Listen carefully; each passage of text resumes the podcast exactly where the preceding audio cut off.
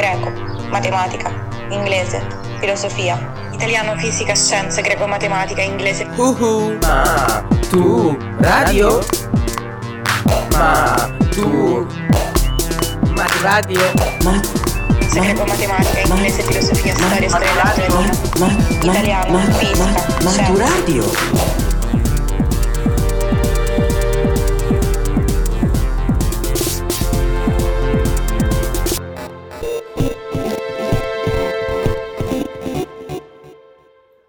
Podcast di filosofia per l'esame di maturità letto da Daniele Parisi, Freud e la psicanalisi. Inconscio, nevrosi, angoscia, investimento affettivo, trauma, rimozione, coazione a ripetere, compensazione, lapsus, rapporto edipico. Chiunque oggi usi una di queste espressioni è influenzato, anche se non lo sa, da uno dei pensatori più importanti della storia, Sigmund Freud, inventore della psicanalisi. Alcune di queste espressioni esistevano anche prima di Freud, ma venivano utilizzate nel mondo ristretto dei filosofi e dei medici.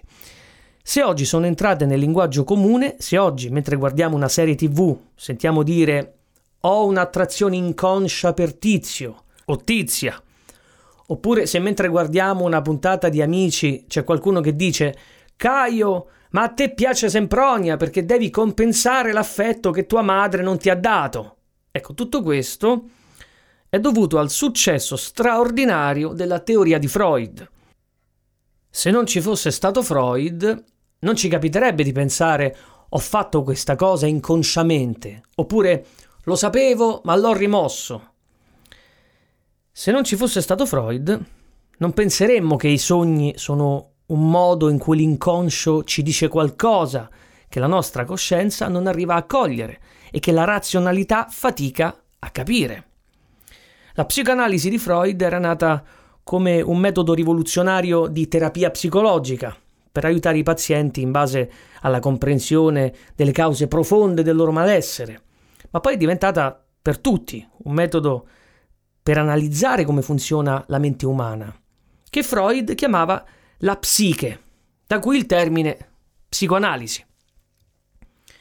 Che vuol dire? Beh, innanzitutto che Freud separa le varie parti di cui la psiche è composta, come quando facciamo le analisi del sangue. Poi ci vengono consegnati i risultati che ci dicono che il sangue non è un elemento unico, ma che è composto di globuli rossi, globuli bianchi, piastrine, eccetera, eccetera. E le analisi del sangue ci dicono al tempo stesso che stiamo bene se c'è un equilibrio tra le varie parti, se non abbiamo troppi globuli bianchi o troppe piastrine. Allo stesso modo potremmo dire che anche la nostra psiche è composta di parti e per stare bene, o meglio per non stare male, queste parti devono cercare di stare in equilibrio.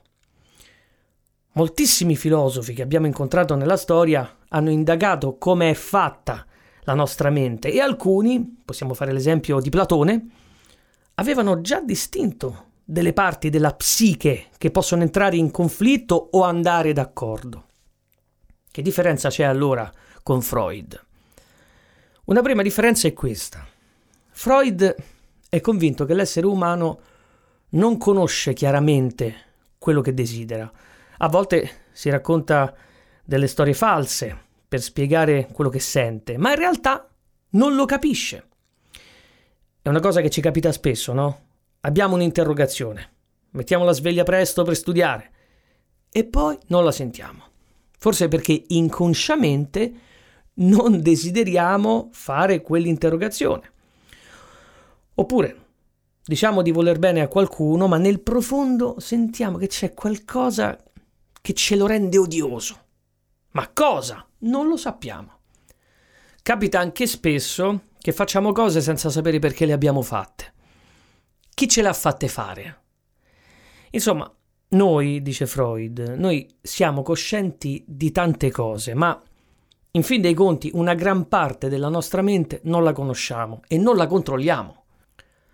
Un filosofo francese che si chiama Paul Ricoeur, scritto Ricoeur, accomuna la teoria di Freud a quella di Marx e di Nietzsche. Li chiama tutti e tre maestri del sospetto. Che cosa sospettano questi tre, Marx, Nietzsche e Freud? Della stessa coscienza, in cui gli uomini trovano le motivazioni delle proprie azioni. Marx dice che gli esseri umani non si rendono conto che molte delle cose che fanno sono causate da ragioni economiche e sociali. Nietzsche dice che gli esseri umani non si rendono conto che molte delle cose che fanno sono causate da una volontà di sconfiggere tutto ciò che ci ostacola. Freud dice che gli esseri umani non si rendono conto che molte delle cose che fanno sono causate dall'inconscio. Occorre sospettare dunque delle motivazioni di cui siamo consapevoli e su cui si basano i nostri ragionamenti. La ragione da sola non ci permette di capire noi stessi. Per esempio, i sogni. La parte che ci sembra più illogica dei nostri pensieri ci rivelano una verità che con la nostra coscienza non avremmo conosciuto. E Freud dedica proprio a questo tema uno dei suoi libri più importanti, l'interpretazione dei sogni, che lo renderà famoso. Ma andiamo con ordine. Chi era Freud? Sigmund Freud nasce nel 1856 a Freiburg, scritto Freiburg, in Moravia, in una regione che apparteneva all'impero austriaco e che oggi si trova nella Repubblica Ceca. Freud nasce in una famiglia ebraica che nel 1860, Freud ha quattro anni, si trasferisce a Vienna. Vienna era allora la capitale dell'impero austriaco, che dal 1867 diventa impero austro-ungarico e una delle città più vitali della cultura europea dalla filosofia alla scienza e all'arte. Freud crescendo assorbe tutti gli stimoli di questa città straordinaria. Fin da giovane Freud è interessato a capire come è fatta la nostra mente da un punto di vista scientifico. Nel 1873, a 17 anni, si iscrive alla facoltà di medicina dove si laurea nel 1881, a 25 anni, con una specializzazione in neurologia. È ancora studente quando per tre anni lavora all'ospedale di Vienna e segue casi di pazienti malati di mente, o come diremmo oggi, pazienti affetti da disturbi neurologici. Tra il 1885 e il 1886 si trova a Parigi, all'ospedale della Salpêtrière. In quell'ospedale insegna Charcot, scritto C-H-A-R-C-O-T, un famoso medico che si occupa di isteria, malattia allora diffusissima soprattutto tra le giovani donne borghesi.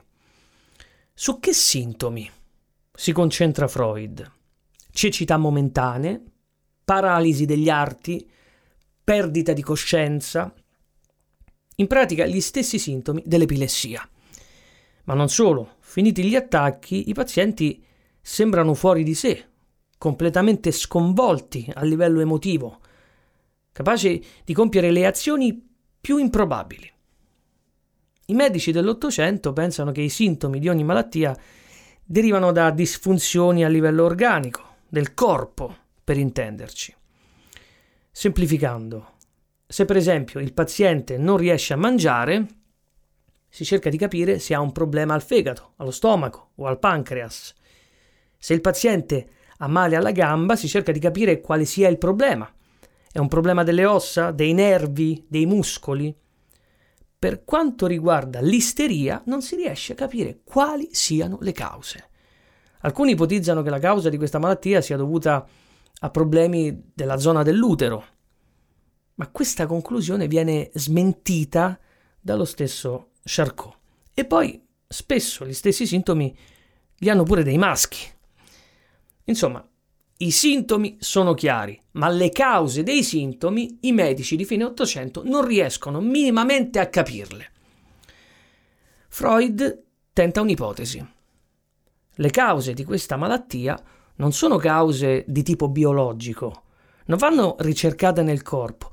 Le cause dell'isteria sono cause di tipo psicologico e vanno ricercate nella psiche. Appena tornato a Parigi, Freud apre uno studio clinico privato e si inventa un metodo, un metodo terapeutico, un metodo basato sulla parola. Questo metodo, da cui nascerà la psicoanalisi, è il metodo delle associazioni libere.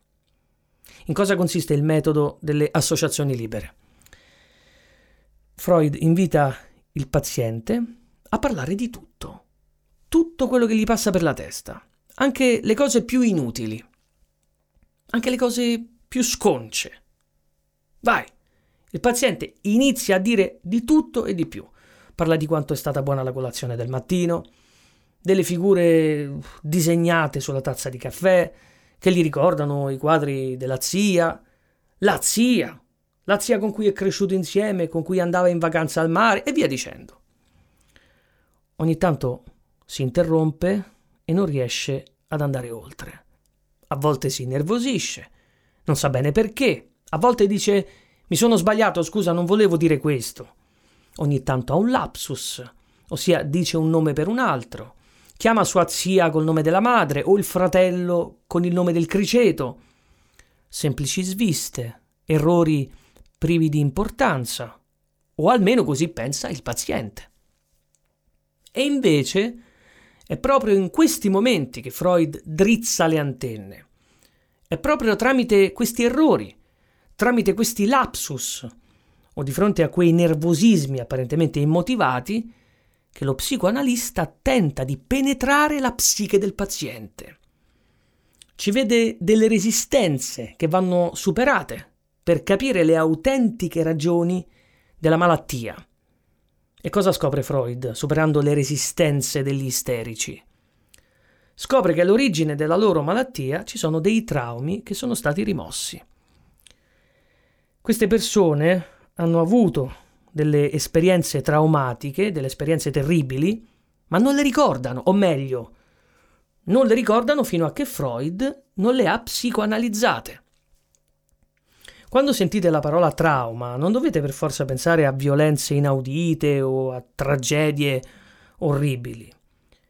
Il trauma può essere anche semplicemente un desiderio o un pensiero che consideriamo inaccettabile e dato che è inaccettabile, non ci possiamo convivere. Lo rimuoviamo dalla coscienza. E cosa c'entra il trauma rimosso con le convulsioni o con gli svenimenti degli isterici? Che cosa sono questi sintomi fisici? Freud dice che quei desideri che rimuoviamo non spariscono dalla nostra psiche. Questi desideri continuano a esistere anche se non ce ne accorgiamo.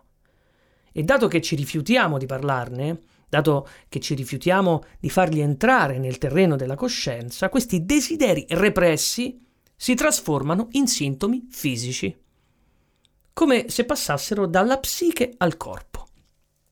Prendiamo il caso di Elizabeth, una paziente isterica di Freud.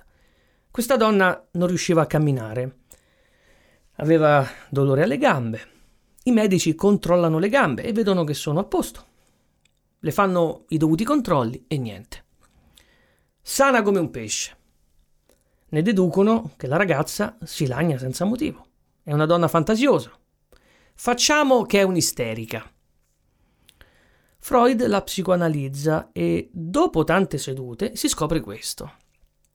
Elizabeth è andata a vedere il corpo della sorella morta Davanti al corpo della sorella, a cui voleva tanto bene, le passa un pensiero per la testa. Adesso mio cognato è libero e posso diventare finalmente sua moglie. Questo pensiero è inaccettabile per Elizabeth, come è inaccettabile desiderare il marito di sua sorella. E allora che fa? Elizabeth rimuove il desiderio, ma adesso non cammina più il desiderio rimosso si è trasformato in dolore alla gamba. Il dolore alla gamba sembra quasi la caricatura del desiderio rimosso. Pensateci, mi impedisco di desiderare mio cognato e allo stesso tempo le mie gambe mi impediscono di uscire di casa per incontrarlo.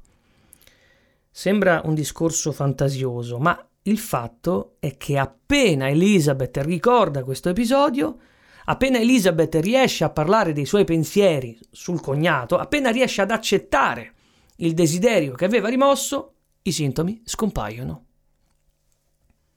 Alcuni desideri sono così incompatibili con i nostri valori morali che non riusciamo ad accettarli. Dobbiamo reprimerli, censurarli, rimuoverli.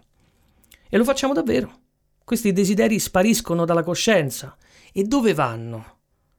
Questi desideri inaccettabili vanno a rintanarsi in quell'altra dimensione della psiche che è l'inconscio.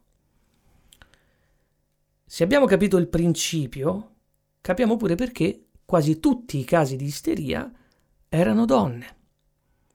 All'epoca i valori dominanti erano pesanti per le donne, molto più che per gli uomini. I desideri irrealizzati, molti di più. Quindi più traumi da rimuovere. Di cosa parliamo quando parliamo di coscienza? A questa domanda non è facile rispondere perché la parola coscienza ha una storia troppo lunga e articolata. Prima i filosofi, poi anche gli scienziati hanno detto di tutto sulla coscienza. Perciò se non riuscite a entrare subito in confidenza con questa parola, non c'è da preoccuparsi, vuol dire solo che avete una buona dose di umiltà. Potremmo dire che la coscienza è la nostra capacità di avvertire le cose che accadono fuori e dentro di noi. È insomma la consapevolezza che abbiamo di noi stessi e delle cose che accadono in ogni momento. Ma Freud ha questa idea rivoluzionaria. Spesso abbiamo dei pensieri di cui non siamo coscienti, anche se sono nella nostra mente. Ecco l'inconscio. Quindi che cos'è l'inconscio?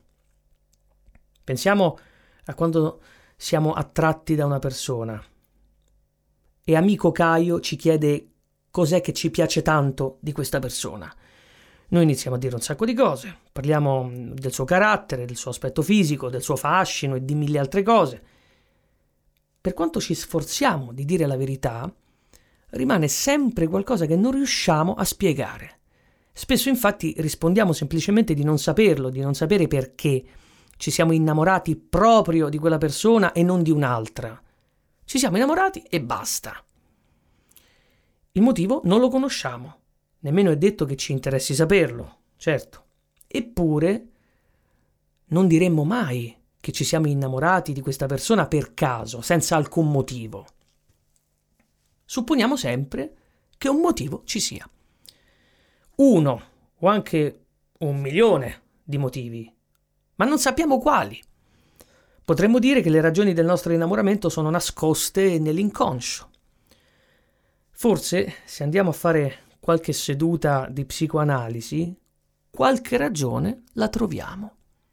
Forse scopriamo che quella ragazza ci piace tanto perché il suo profumo è lo stesso che aveva la nostra prima tata, di cui eravamo innamorati da bambini. Oppure ci rendiamo conto che il carattere di quella persona si incastra perfettamente con alcune nostre insicurezze, o addirittura ci accorgiamo che quella persona in realtà non ci piace realmente, ma ci eravamo soltanto fissati, perché è l'ex di un nostro amico del quale siamo stati sempre invidiosi. Come dice Freud, la mente umana è paragonabile a un iceberg. La punta che fuoriesce dall'acqua è la coscienza. La parte sommersa nell'acqua, che è molto più grande, rappresenta l'inconscio. Così tutte le risposte che diamo all'amico Caio, quando ci chiede perché siamo innamorati, sono la punta dell'iceberg, la coscienza. Mentre la lunga catena di desideri, passioni, verità nascoste che ci portano ad amare quella persona rappresentano l'inconscio.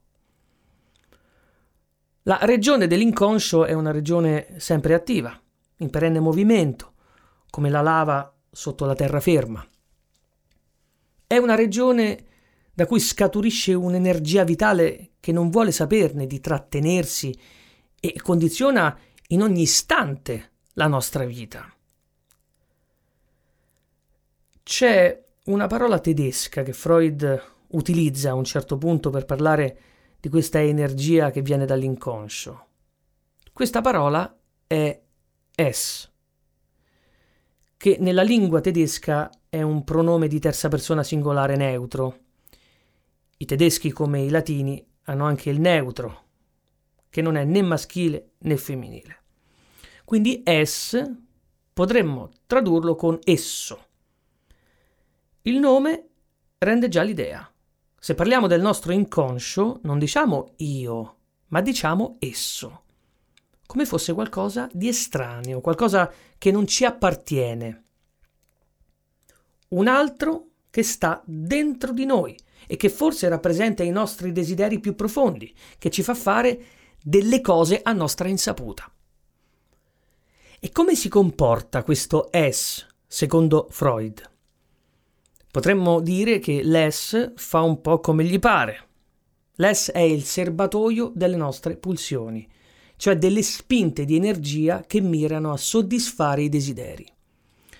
L'S è la nostra fame, la nostra sete, la nostra eccitazione sessuale, la nostra voglia di distruggere le cose. È sempre sveglio, sempre arzillo e vuole essere continuamente soddisfatto. Non possiede una morale né alcun principio logico. Che 2 più 2 faccia 4, lui, o meglio esso, non l'ha mai saputo. L'Es, infatti, segue un solo padrone e un solo principio. L'Es segue quello che Freud chiama principio di piacere, ovvero l'Es ricerca soltanto la soddisfazione del proprio piacere. In realtà Freud ci parla anche di un altro principio seguito dall'Es, che è il principio di morte, ovvero se da una parte l'Es vuole godere come se non ci fosse un domani, dall'altra si vuole anche autodistruggere. Vuole farsi male. E questo è il principio di morte, una ricerca di autoannientamento. Motivo per cui alcune persone si fumano 40 sigarette al giorno e motivo per cui alcune persone compiono sempre gli stessi errori, come quello di innamorarsi ogni volta dello stesso tipo di persona, quella sbagliata, si intende Fosse per l'ES, insomma, non avremmo alcun problema a provarci con la fidanzata del nostro migliore amico, né a bere due bottiglie di grappa una dietro l'altra. Faremmo di tutto senza pensare. Ecco, molto presto finiremo nei guai. Per fortuna non siamo fatti solo di S. Per fortuna, oltre all'S, abbiamo anche un io. Io, pronome di prima persona singolare. È un altro modo con cui Freud parla della coscienza. E anche qui il nome rende l'idea. Se ci pensate, tutto ciò che pensiamo, che, che vediamo, che sentiamo, tutto ciò che facciamo mentre siamo consapevoli, è sempre qualcosa che pensiamo e che facciamo noi, cioè una cosa che faccio io. Ma attenzione, quando ci accorgiamo di avere un impulso fortissimo e magari non capiamo perché, ecco che sta prendendo il controllo l'es. Tocca all'io fermarlo e farlo ragionare per evitare problemi. Insomma, l'io deve continuamente gestire l'es. Se l'es agisce seguendo il principio di piacere, l'io segue il principio di realtà. Freud lo chiama così. Cioè si rende conto della situazione reale, per valutare se è il caso di realizzare il proprio impulso. Coscienza e inconscio, io e es. La nostra psiche non è una cosa semplice, a volte è un campo di battaglia, ma non finisce qui. C'è anche un'altra parte della psiche, una parte importante, perché anche questa è sempre attiva e condiziona profondamente le nostre decisioni. È quella che detta le regole. Parliamo del superio. Che cos'è il superio? Il superio, una parte della mente che sta sopra l'io, è la morale che seguiamo senza esserne consapevoli. la fonte di ogni ideale. Si tratta di tutto quell'insieme di norme, di modelli, di valori in mezzo ai quali siamo immersi fin da bambini e che entrano a far parte della nostra personalità. E il superio cambia a seconda del periodo storico, a seconda della società, della famiglia, del tipo di educazione scolastica. In altre parole, il superio è il nostro senso del dovere, è quella voce che parla dentro di noi e che a seconda delle occasioni ci dice devi oppure non devi. Ci dice che cosa dobbiamo fare, cosa dobbiamo pensare, come dobbiamo essere. Se non obbediamo ci disprezza. Se nella Vienna di Freud il superio ricordava al cittadino di non godere troppo, altrimenti fai schifo, sei un peccatore, nella società dei consumi di oggi magari il superio dice un'altra cosa. Devi consumare, comprare, altrimenti non sei veramente vivo. L'io si trova quindi in questa zona intermedia. Da una parte c'è l'es, che cerca solo il godimento. Dall'altra c'è il superio, con le sue severe proibizioni e i suoi modelli di perfezione. In questa zona intermedia il nostro io deve trovare l'equilibrio. Se dà retta solo all'es, avrà una vita difficile. Se dà retta soltanto al superio, eh, si sentirà in colpa per ogni dovere mancato. Si sentirà paralizzato dalla responsabilità, sarà profondamente infelice perché non si concederà quasi nessun piacere. Quello che cerca di fare la psicanalisi è di rafforzare il nostro io per aiutarci a a trovare un equilibrio, ma l'unico modo per farlo è andando oltre le cose che pensiamo di sapere su noi stessi. L'unico modo è approfondire la conoscenza di come siamo fatti, del nostro inconscio, del nostro superio, farli dialogare. Per questo la psicanalisi ci aiuta, per esempio, a riportare alla coscienza le cose che abbiamo rimosso, per riconoscerle e infine accettarle. Per esempio, accettare di essere innamorati di qualcuno che non sarebbe il caso, oppure odiare qualcuno a cui invece dovremmo voler bene. Ma come facciamo a conoscere il nostro inconscio? Freud e in generale la psicoanalisi ci dice che ci sono alcune vie privilegiate per farlo. Tutti noi abbiamo a disposizione alcuni strumenti che ci permettono di conoscere più a fondo la nostra psiche. Questi strumenti li abbiamo a portata di mano, dice Freud, anche se non sono facili da maneggiare. Di cosa parliamo? Quali sono questi strumenti che ci fanno esplorare la nostra coscienza? Prima di tutto i sogni, che, come dice Freud, sono la via regia per conoscere l'inconscio. Il 1899 è l'anno di pubblicazione dell'interpretazione dei sogni. È una data simbolica, di passaggio. Siamo alla fine dell'Ottocento, sta per iniziare il nuovo secolo, il Novecento, e il Novecento possiamo affermare che è davvero il secolo della psicanalisi. Freud ha avuto un'intuizione che cambierà tutta la cultura. E cosa ha scoperto? E come ci è arrivato? Dopo la tragica morte del padre avvenuta nel 1896, Freud inizia un lungo periodo di autoanalisi, cioè inizia a analizzare i suoi sogni e lo fa tutti i giorni, sistematicamente, per anni. Che cosa capisce Freud dopo questi anni passati ad autoanalizzarsi?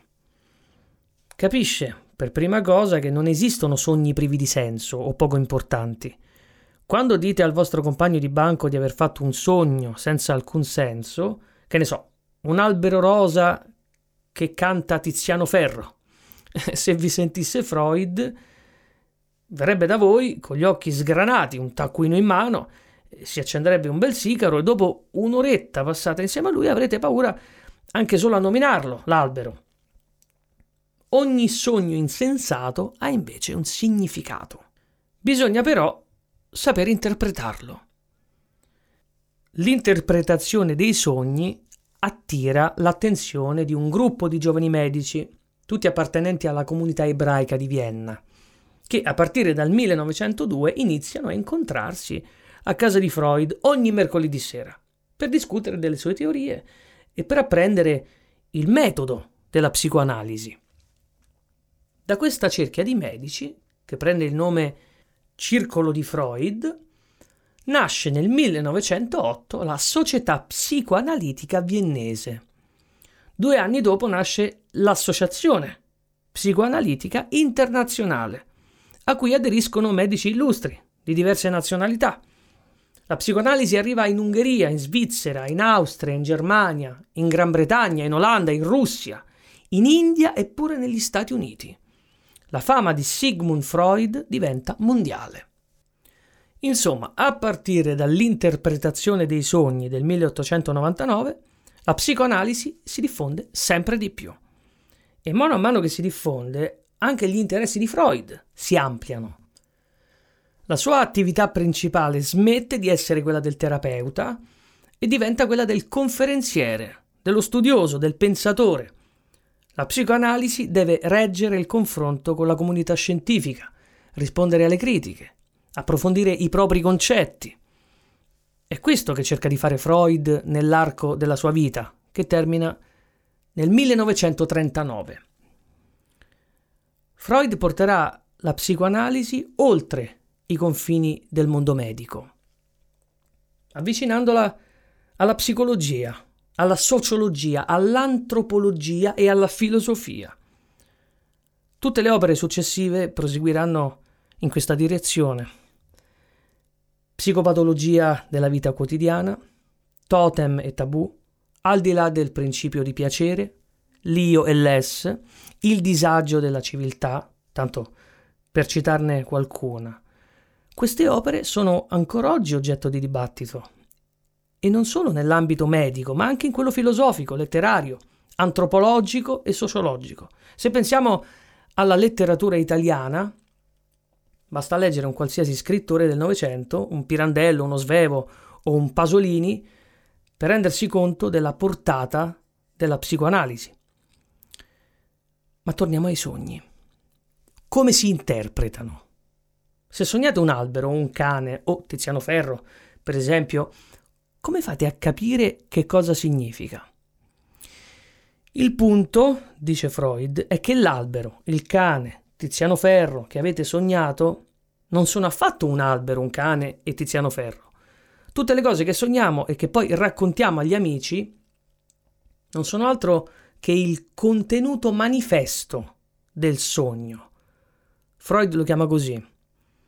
Il contenuto manifesto è il sogno per come ci appare, il sogno per come si manifesta alla nostra coscienza. Ma poi interviene Freud e ti costringe ad approfondire, a fare insieme a lui il gioco delle libere associazioni.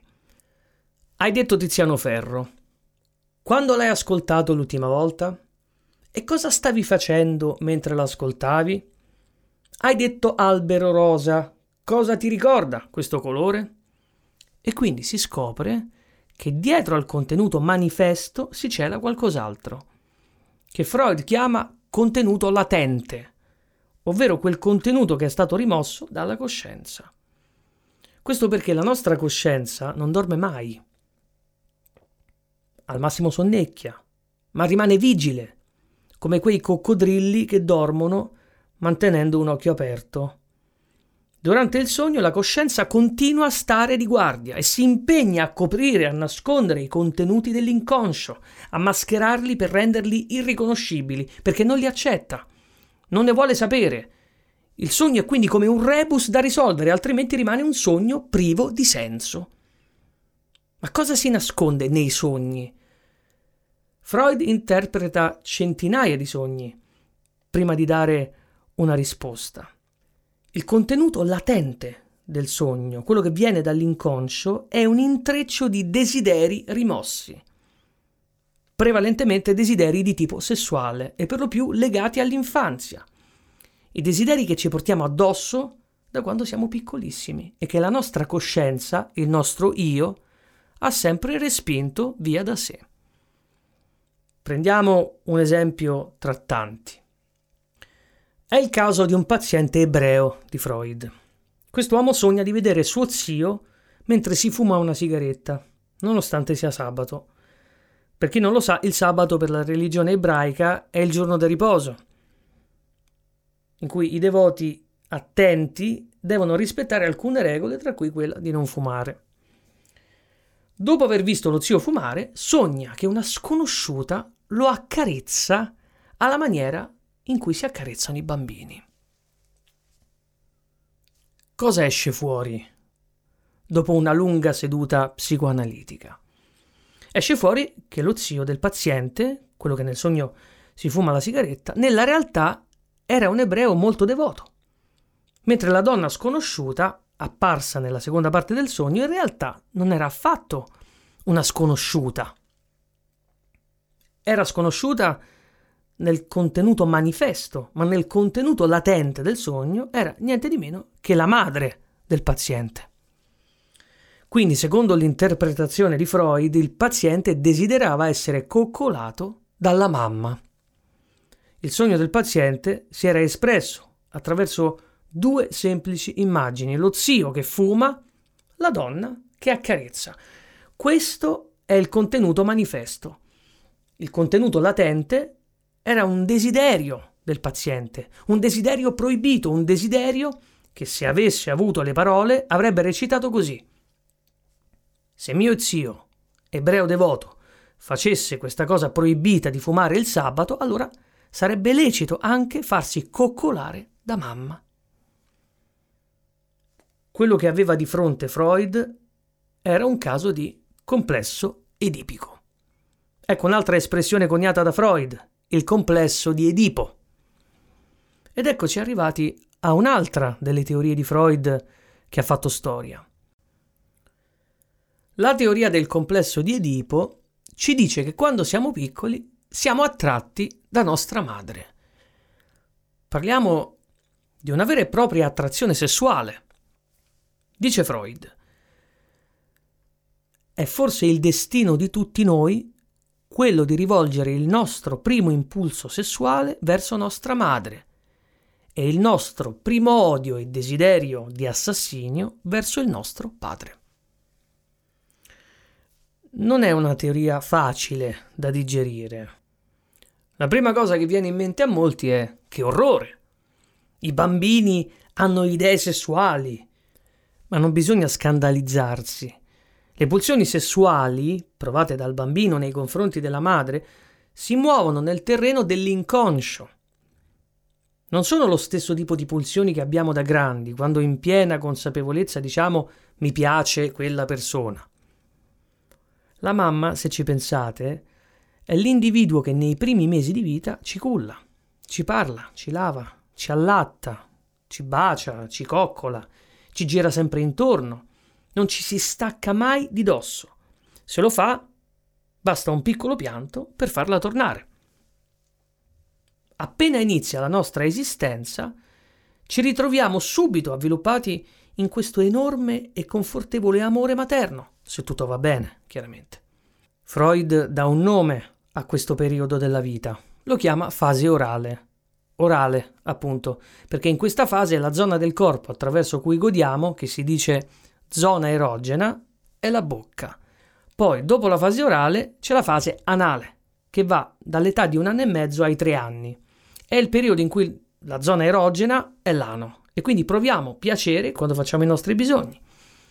Infine si arriva alla fase fallica, che comprende l'età tra i 3 e i 6 anni, fase in cui godiamo nel toccare i nostri genitali. Durante questa fase, la fase fallica, subentra in noi il complesso di Edipo. Ricapitoliamo fase orale, fase anale, fase fallica, una dopo l'altra. Ma chi era Edipo? Un personaggio della mitologia greca. Nella tragedia di Sofocle, Edipo re, l'oracolo di Delfi preannuncia a Edipo che ucciderà suo padre e andrà a letto con sua madre. Edipo farà di tutto per non soccombere al suo destino, ma senza successo. Ucciderà un uomo, Laio, senza sapere che in realtà si tratta proprio di suo padre. E infine scopre che Giocasta, la donna con cui ha fatto sesso innumerevoli volte, è sua madre. Edipo Re, dice Freud, ci mostra semplicemente la soddisfazione dei nostri desideri infantili. Insomma, quando siamo bambini vorremmo fidanzarci con nostra madre. Dal momento che vogliamo conquistare nostra madre, iniziamo a detestare nostro padre, poiché dorme nello stesso letto di nostra madre. Ricordiamolo ancora una volta. Tutta questa vicenda edipica è solamente una faccenda inconscia. Nessuno se ne accorge. Tutto apparentemente scorre liscio come l'olio. Il nostro papà può persino pensare di essere il nostro genitore preferito. Infatti vogliamo stare con lui, lo cerchiamo, ci giochiamo insieme, gli chiediamo consigli, insomma, impariamo a essere proprio come lui, che è il partner della mamma. Imitiamo nostro padre, diventiamo come lui, ma questo non basta a conquistare nostra madre. Infatti lei continua ad andare a letto con lui. E allora capiamo che la realtà è ben diversa dai nostri desideri. In altre parole, iniziamo a strutturare il nostro io. Impariamo a vivere secondo il principio di realtà, dice Freud. Capiamo che nostra madre, che è stata la prima fonte del nostro piacere, non può essere la nostra fidanzata. Il complesso di Edipo non è risolto, ma almeno si è smorzato. E noi ci diamo una calmata. Il complesso di Edipo può risolversi soltanto a partire dall'età adolescenziale, quando il ragazzo inizia a sentire un forte desiderio sessuale dentro di sé. A quel punto si vorrà relazionare con l'altro sesso e dovrà trovare il modo di soddisfare il suo desiderio con un partner diverso da sua madre. Ma c'è anche chi il complesso di Edipo non riesce a superarlo. Che vuol dire? Che amerà nella vita solo sua madre? Esattamente. Probabilmente avrà problemi a trovare una compagna, perché non troverà mai una donna che possa competere con sua madre. Probabilmente cercherà una donna che lo tratti come faceva la mamma quando era bambino, una donna che lo culli, che lo coccoli, che lo perdoni incessantemente dei suoi vizi e che lo ami incondizionatamente come ha sempre fatto la mamma. Superare il complesso di Edipo vuol dire sapersi relazionare con le altre persone, Vuol dire anche smettere di sentirsi il centro dell'universo. Vuol dire smettere di essere un bambino al quale ogni cosa è dovuta. Superare il complesso di Edipo vuol dire trovare la capacità di amare qualcuno diverso dai propri genitori ed entrare così nel mondo adulto. Maturadio è un progetto di podcast didattici per la maturità promosso dal Ministero dell'Istruzione con la collaborazione di Radio 3 e Treccani. Supervisione didattica a cura di Laudes, ideazione di Cristian Raimo. La sigla di Maturadio è di Teo Teardo.